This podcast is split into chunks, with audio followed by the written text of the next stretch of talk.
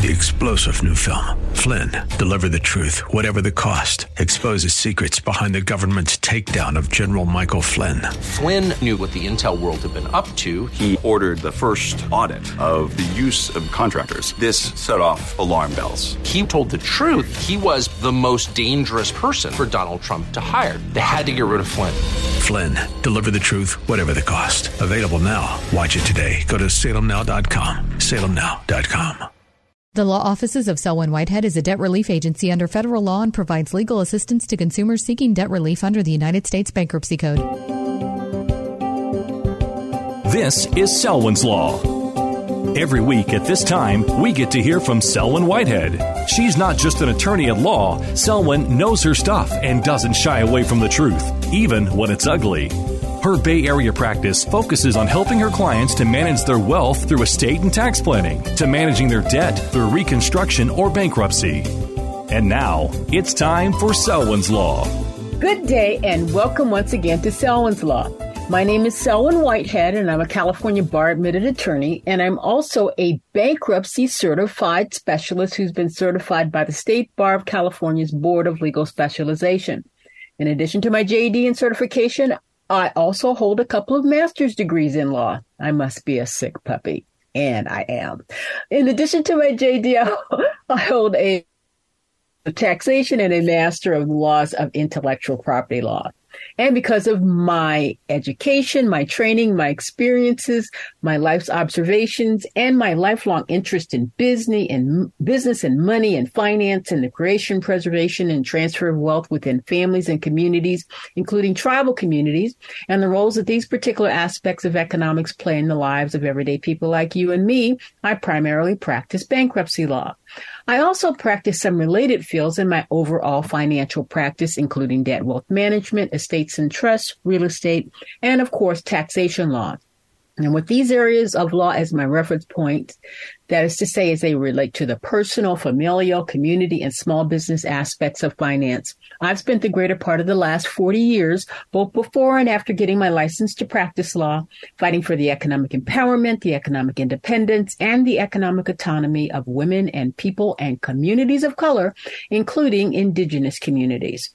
And because I grew up as a military brat, and you know I always will be one, and I also helped create another one with my former spouse who was also a professional soldier till he retired. I have firsthand knowledge of just how hard it can be sometimes financially and economically for our citizen soldiers, sailors, airmen and women and Marines and their families in our sometimes less than patriotic capital based economic system. This is especially the case after these individuals and their families separate from the service.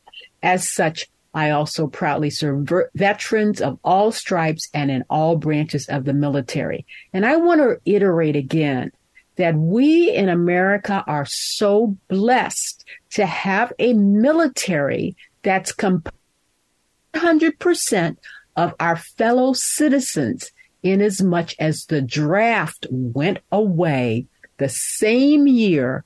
Well, it was after I graduated from high school. And you know something funny? Because Selwyn is masculine. I'm not masculine, but the name Selwyn is masculine. Do you know I got called up to go register with the draft board? And it was so funny when I waddled in there because I was very, very much pregnant.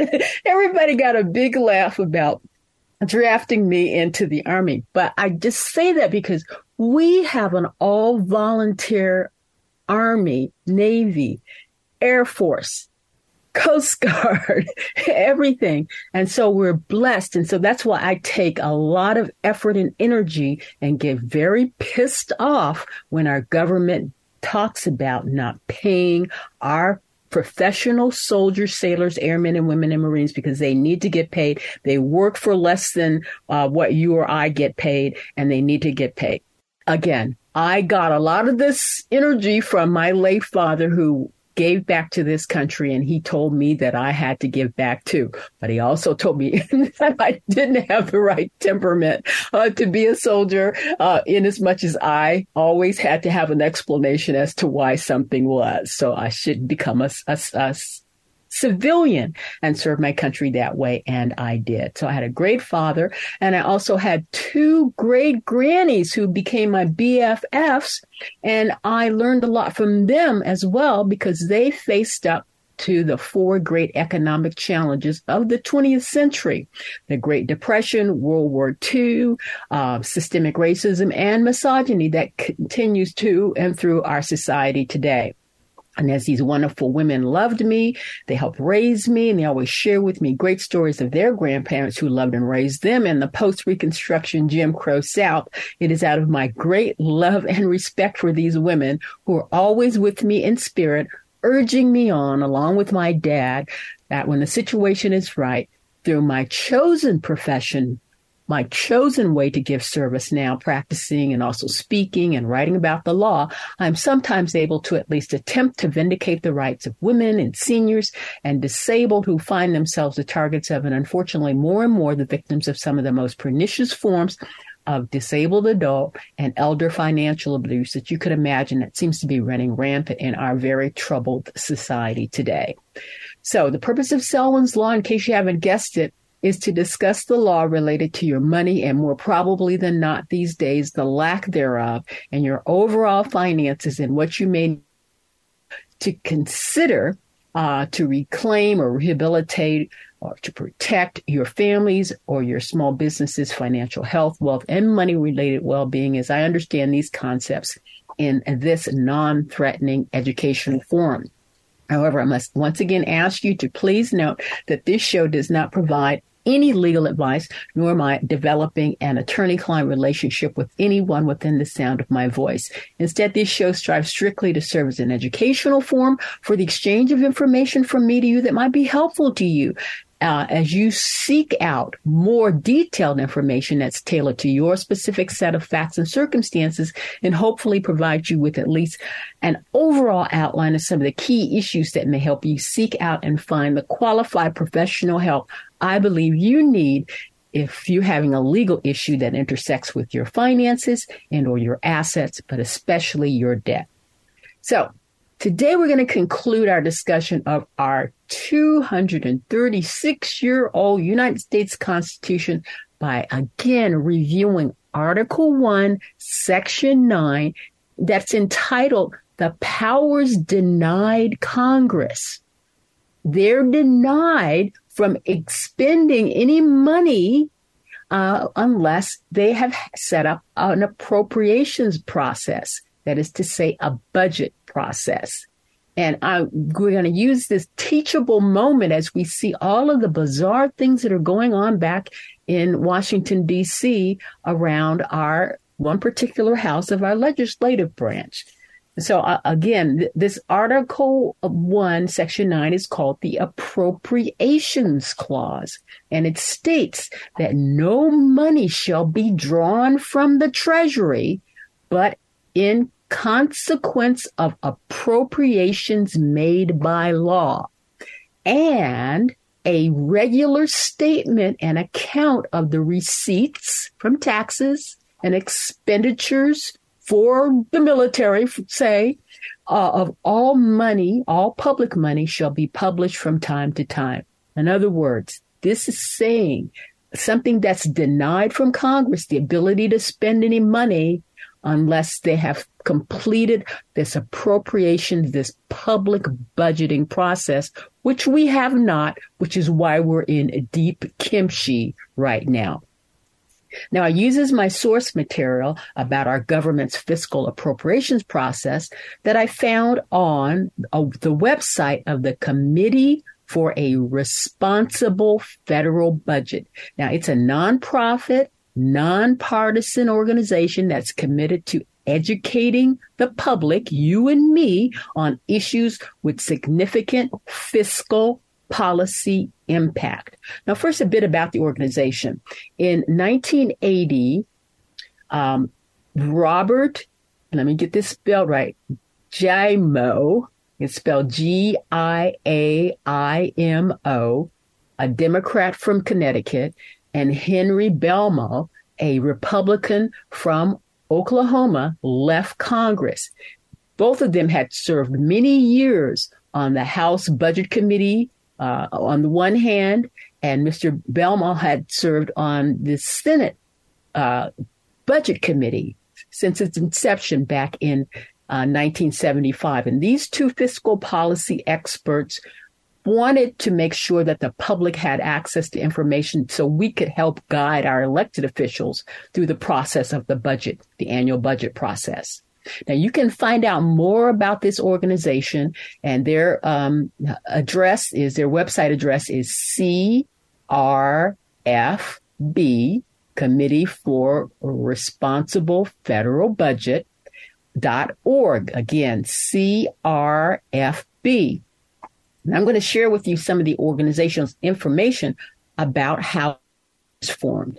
Initially, the budget contours, outlines come from the executive branch. The president, because he or she, hopefully one day, um, is responsible for the agencies that implement the programs that we, uh, through our congresspersons, decide should be uh, allocated, should we, should expend funds for. So the president annually creates a budget that he sends to Congress. And he, the president has no power to, um, you know, tell the Congress, you know, he, he has no appropriations. He has no budget unless Congress gives it to him. So when we come back, we're going to continue our overview of this budget process, but we're going to take a short break and I'll see you on the other side.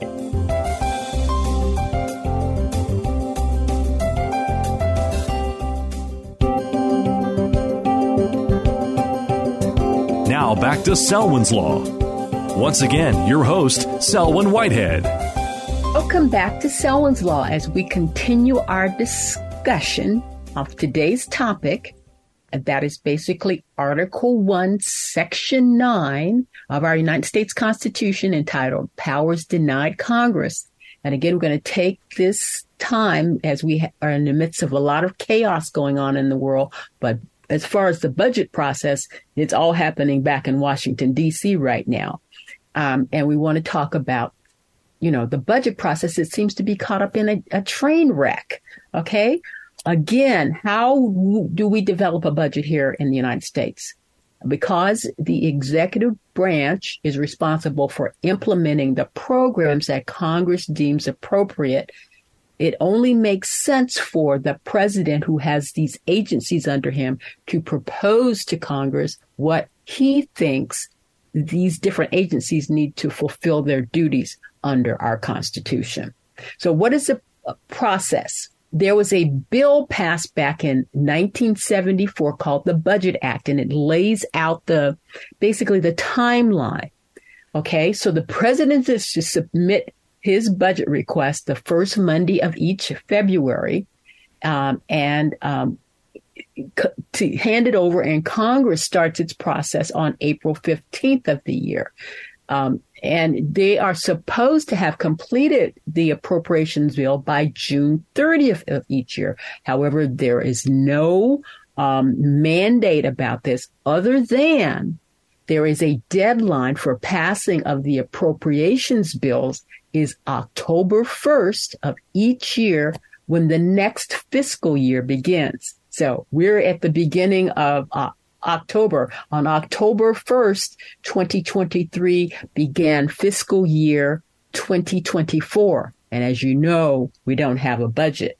So what happens if the appropriations bills are not passed by October 1st of a given year? If they're not enacted before October 1st, federal funding will lapse, resulting in a government shutdown. Now, to avoid a shutdown, Congress has often passed continuing resolutions, which allow for the continued funding of, of the government based on what the prior fiscal year uh, expenditures. However, Congress does have some leeway into to manipulating this somewhat, but that's generally what happens. So what is a continuing resolution anyway? It's a temporary bill that continues funding for all programs based on a fixed formula, usually the prior year's funding level. Congress can pass a continuing resolution for all or just some of the appropriations bills. Continuing resolutions can increase or decrease the funding and can include anomalies which adjust spending in certain accounts to avoid technical or administrative problems caused by continuing funding at the current level or for other reasons. So what happens during a government shutdown? A government shutdown represents a lapse, an end, a gap uh, of funding. And during shutdowns, the government stops most non-essential activities related to the discretionary budget. You know, so what is this discretionary budget? Well, I want to a place where you can get a picture of what the problem is between the Republicans who want us to immediately have a balanced budget with no deficits and other people who think, well, if that's what you want, you need to pass the legislation and stop holding your breath and turning red and kicking your feet and having a temper tantrum and shutting the government down. The problem in a nutshell is this. Each year we spend, and this is based on 2022, and I got this from the Congressional Budget Office. They periodically put out reports, including very informative um, infographics. So, Congressional Budget Office. The problem is in 2022, we outlaid $6.3 trillion, trillion dollars running our government. Guess how much revenue we got? We got 4.9 trillion. That's the deficit that many Republicans want us to cease today.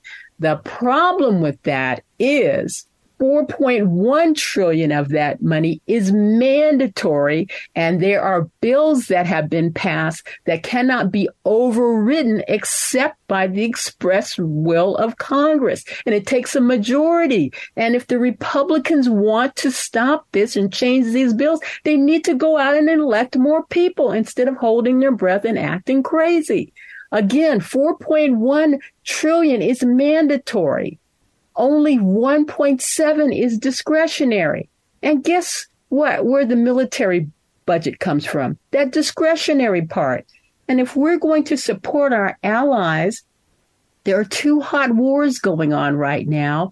Um, there's not going to be a whole lot of money left over uh, for uh, Congress to cease making appropriations for. And do you know a whopping half trillion dollars a year goes for uh, uh, us to pay the interest on our debt.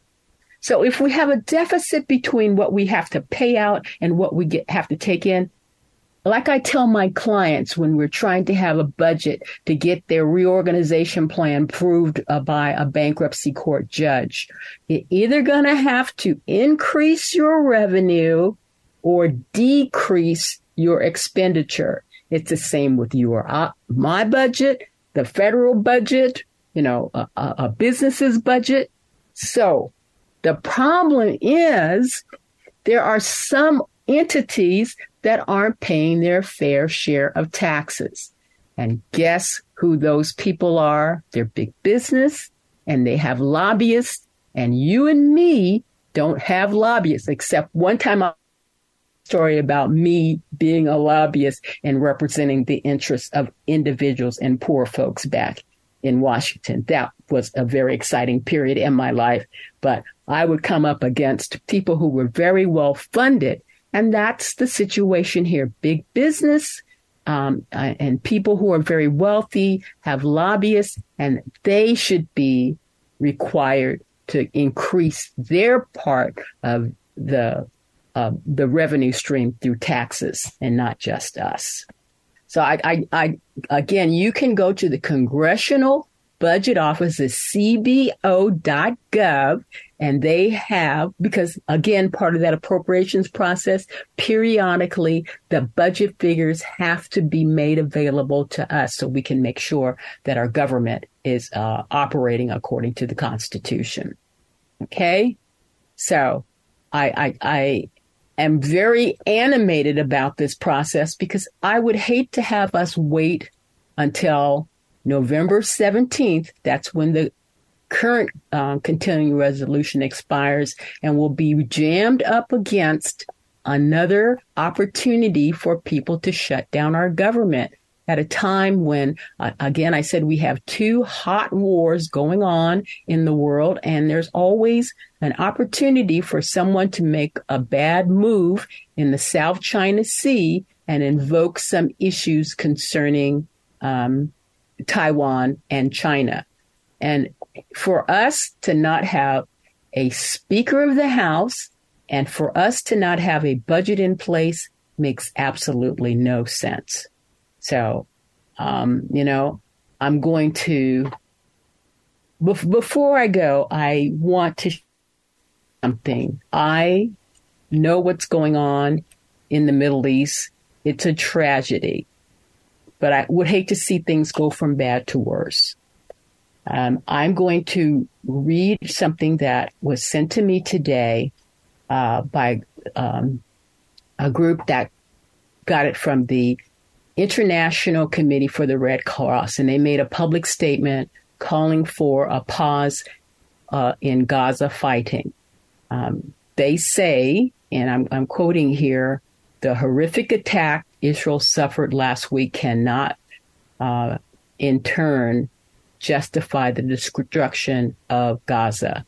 The International Committee for the Red Cross uh, makes plain in its opening statement that nothing can justify Hamas's abhorrent action on October 6th, full stop. Now, turning to the unfolding humanitarian crisis in Gaza, the International Committee for the Red Cross strikingly states plainly that instruction issued by Israel authority, Israeli authorities for the population of Gaza City to immediately leave their homes, coupled with the complete siege, um, inexplicably denying them food, water, and electricity, are not compatible with international humanitarian law. And I got to say that I stand with the International Committee for the Red Cross. You know, I'm a military person through and through. I'm not a wimp. I'm not a pacifist. I know what went on. I witnessed it along with the rest of you, what happened uh, in, Israel with um, them being uh, attacked horribly so.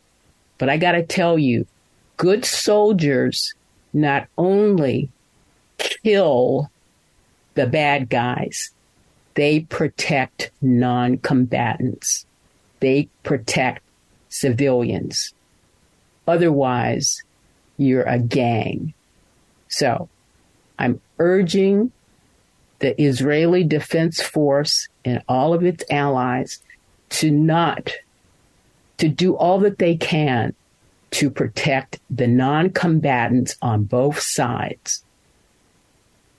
You know, lest we succumb to being badass gangs and uh, uh, that that would leave a stain on all of us all of us morally for for all times to come so again good soldiers protect non-combatants Not, they go after the bad guys relentlessly, and I'm down with that.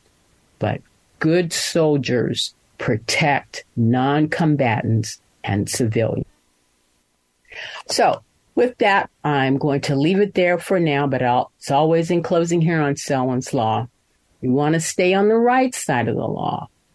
And that includes having access and utilizing the tools of our primary law, that is to say, our Constitution, to provide us the help we need to become and stay informed and knowledgeable participants in the proper function and functioning of the first branch of our United States government. That is to say, Congress, and holding it, Congress, accountable for timely enacting our budget that we need not only to provide services to us here in America, but also to be able to support our allies around the world when they need our help as well.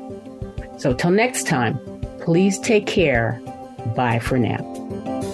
Thank you for taking the time to listen to Selwyn's Law. Remember, the law office of Selwyn Whitehead is a designated debt relief agency under the federal law and provides legal assistance to consumers seeking relief under the bankruptcy code. When it comes to your finances and your rights, seek no other than the law office of Selwyn Whitehead. Selwyn is your go to finance attorney, specializing in estate planning, wealth management, bankruptcy, tax, and real estate law. In other words, Selwyn knows her way around the dollar, and your rights are protected by our laws. Protect your money, know your rights. Partner with Selwyn Whitehead. For immediate assistance, or if you have questions, call 510 633 1276, 510 633 1276, or go to selwynwhitehead.com. The preceding paid program is sponsored by the Law Office of Selwyn Whitehead, who is solely responsible for its content. Three star general Michael J. Flynn, head of the Pentagon Intelligence Agency, knew all the government's dirty secrets. He was one of the most respected generals in the military. Flynn knew what the intel world had been up to, he understood its funding. He ordered the first audit of the use of contractors. This set off alarm bells. The explosive new documentary, Flynn, Deliver the Truth, Whatever the Cost, uncovers the facts behind this scandal. Flynn told the truth. He was the most dangerous person for Donald Trump to hire. I find out the worst enemy that I'm going to face in my life is right here in America. They took my assessment and they wanted me to change it. And I was like, I'm not changing it. They had to get rid of Flynn with in depth interviews, archival footage, and never before seen personal records of the man behind the headlines. I just felt like I was drowning. Flynn, deliver the truth, whatever the cost. Available now. Watch it today. Go to salemnow.com. Salemnow.com.